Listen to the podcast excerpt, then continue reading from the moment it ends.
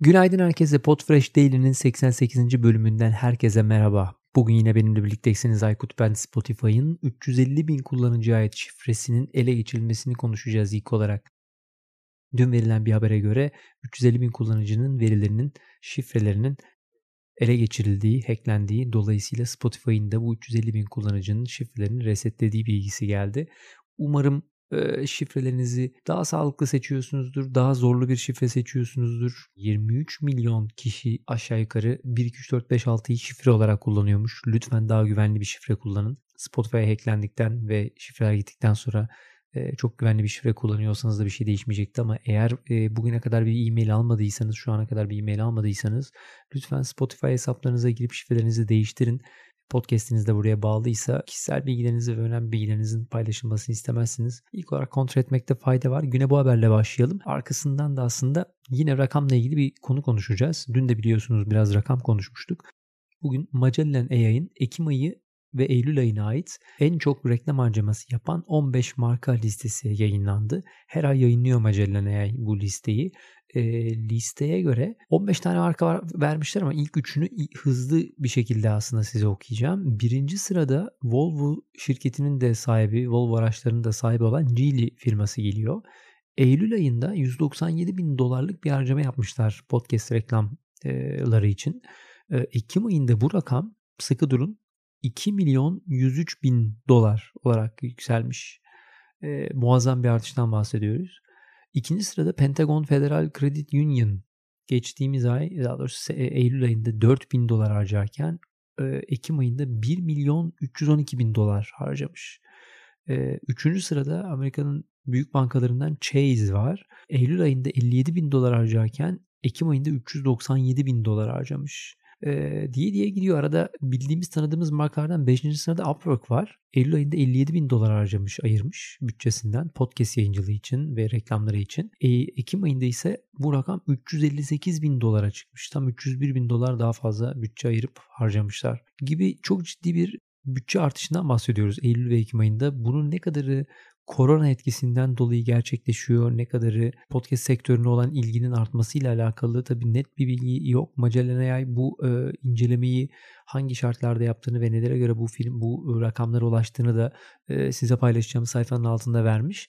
Ama orada tanıdık markalardan birini daha rastlıyorum. Mastercard Eylül ayında 4000 dolarlık bir e, bütçe ayırırken Ekim ayında 137 bin dolar gibi bir rakam harcamış. 14. sırada L'Oreal'i görüyorum. Eylül ayı için bir bütçe ayırmamış ancak e, Ekim ayında 88 bin dolarlık bir para harcamış gözüküyor. Yine bu harcadıkları paraların bir kısmını hangi e, podcast yayınlarında da e, kullandıklarını görmek, dinlemek isterseniz tabi bu, bu veriler tamamen Amerika e, piyasası için verilen veriler.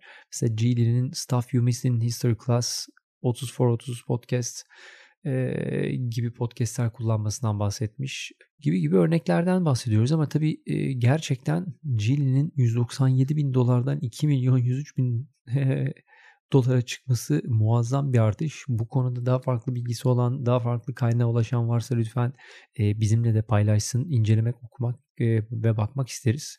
E, buna biz de birazcık e, vakit ayırıp üzerine e, inceleyip konuşuyor olacağız ama e, gerçekten çarpıcı rakamlardan biri gelmiş. Son olarak kapatmadan evvel aslında bir konuya daha bahsedelim. Bugün bültenin içerisinde de bunu yetiştireceğiz. Dün yayınlarınızın daha doğrusu bazı hosting firmalarında yayınların çöktüğü, yayın yüklenemediği, yayın dinlenemediği gibi bir takım e, bilgiler vardı dün. Eğer dikkat etmediyseniz fark etmemiş olabilirsiniz ama e, hatırlatalım. Dün e, Amazon e, servislerinde bir e, sorun yaşanıyordu ve komple AWS'ler e, çökmüş vaziyetteydi. AWS çökünce herkes kaybetmiş oldu.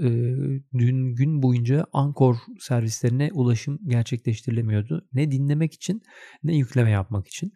E, dolayısıyla gün içerisinde farklı saatlerde farklı hosting firmalarını denedik. Birçoğunda sıkıntı vardı. Yani AWS kullananlar için söylüyorum bunu. Eğer dün yayınlarınıza ulaşamadıysanız merak etmeyin.